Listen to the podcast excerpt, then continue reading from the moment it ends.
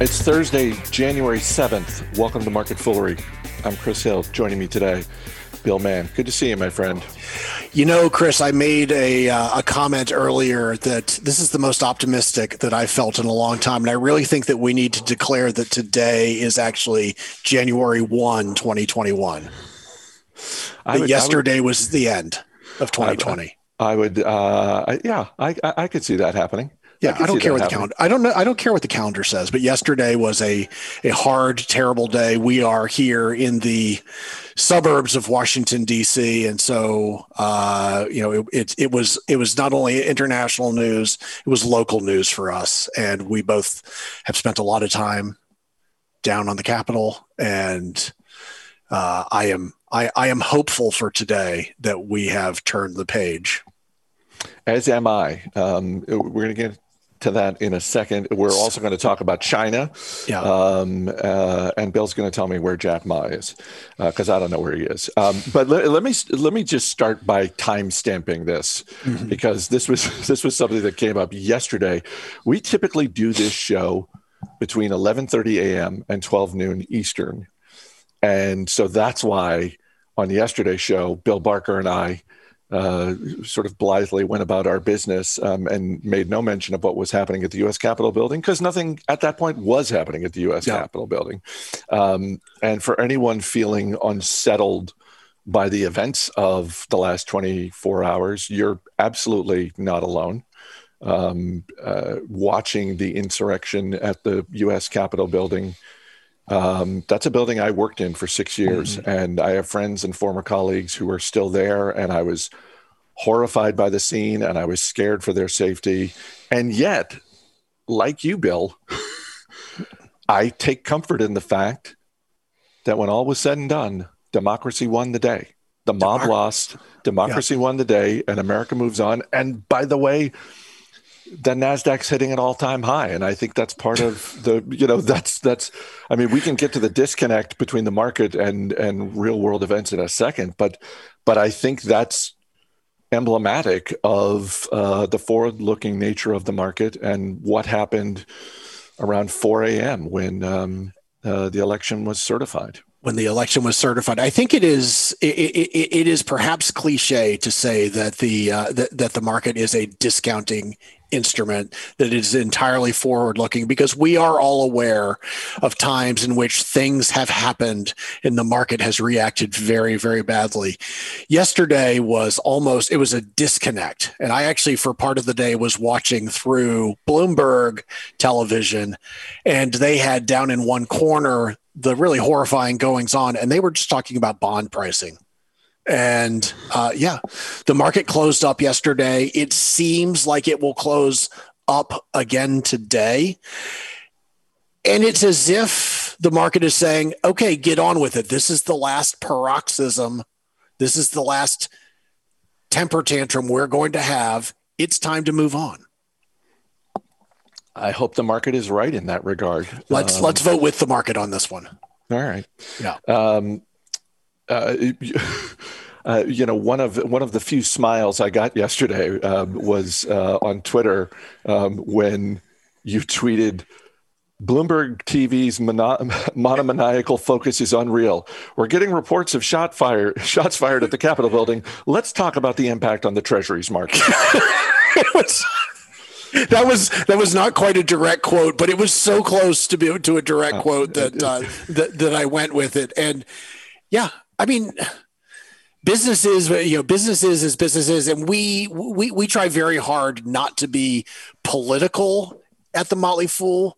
What we really try not to be is partisan at the Motley Fool because the reality is that every once in a while, and yesterday was a huge example, politics does intervene it, you know, it, it, it, it really does. And so that is the biggest story, you know, that, you know, for today, although as a nonpartisan show, there are, there are other things to discuss.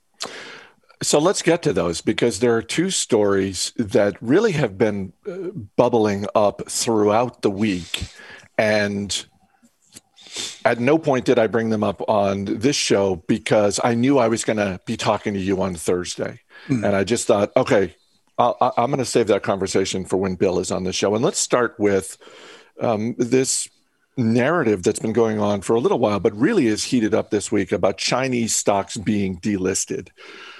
Where is that right now? What is the state of play right now with that possibility and what does it mean for investors? So it's a little unfair for me to say the following but nobody really really entirely knows. There are two paths by which companies are possibly going to be delisted delisted from china. One is an executive order that that uh, that uh, president trump signed that said that the us uh, and no U.S. interests can do business with companies that have that that that operate uh, with the military in China. And in the U.S., the publicly listed companies uh, that fell under that, and I think there were 31 of them that were put on the executive order, were China Unicom, China Mobile, and uh, and China Telecom. And so this last week, they the, the NYSE said that we were going to they were going to delist them because of the executive order, and then they said no, and now they're saying maybe.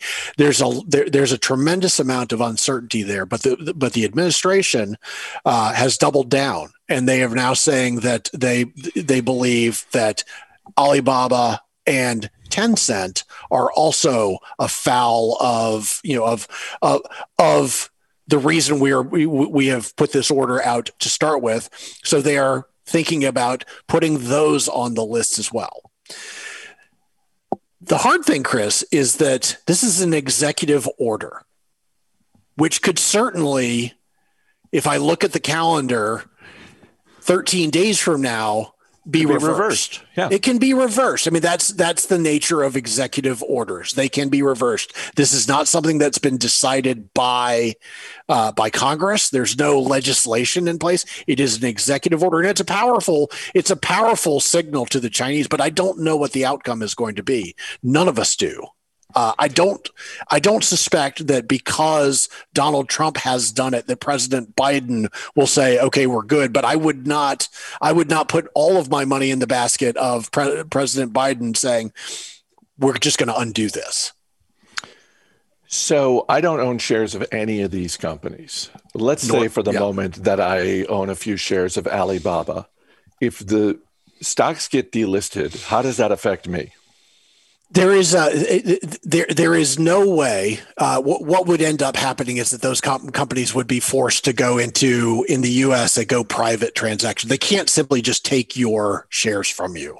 There would be a, there would be at the end of the day a uh, a transaction that would be forced upon you. And so I'm not saying it's you know it, it it's all sunshine, uh, but they're not just going to say, well, you know, your shares are your, your your shares no longer exist. That is that is illegal in the United States of America, and it would not be done. What those what the mechanism is uh, is is still a little bit unclear, and I think a lot of that, Chris, is being left out. You know, is being left out there simply because of the timing of where we are. I mean, why come up with the mechanism if 13 days from now we may not even be, you know, the policy may have changed?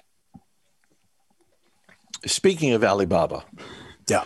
Uh, last month, uh, saw an article that uh, Jack Ma, um, the founder of Alibaba, uh, in 20 at some point in 2020 became the wealthiest person in China. Mm-hmm. Um, also, Jack Ma was not seen in public nor heard from for weeks on end.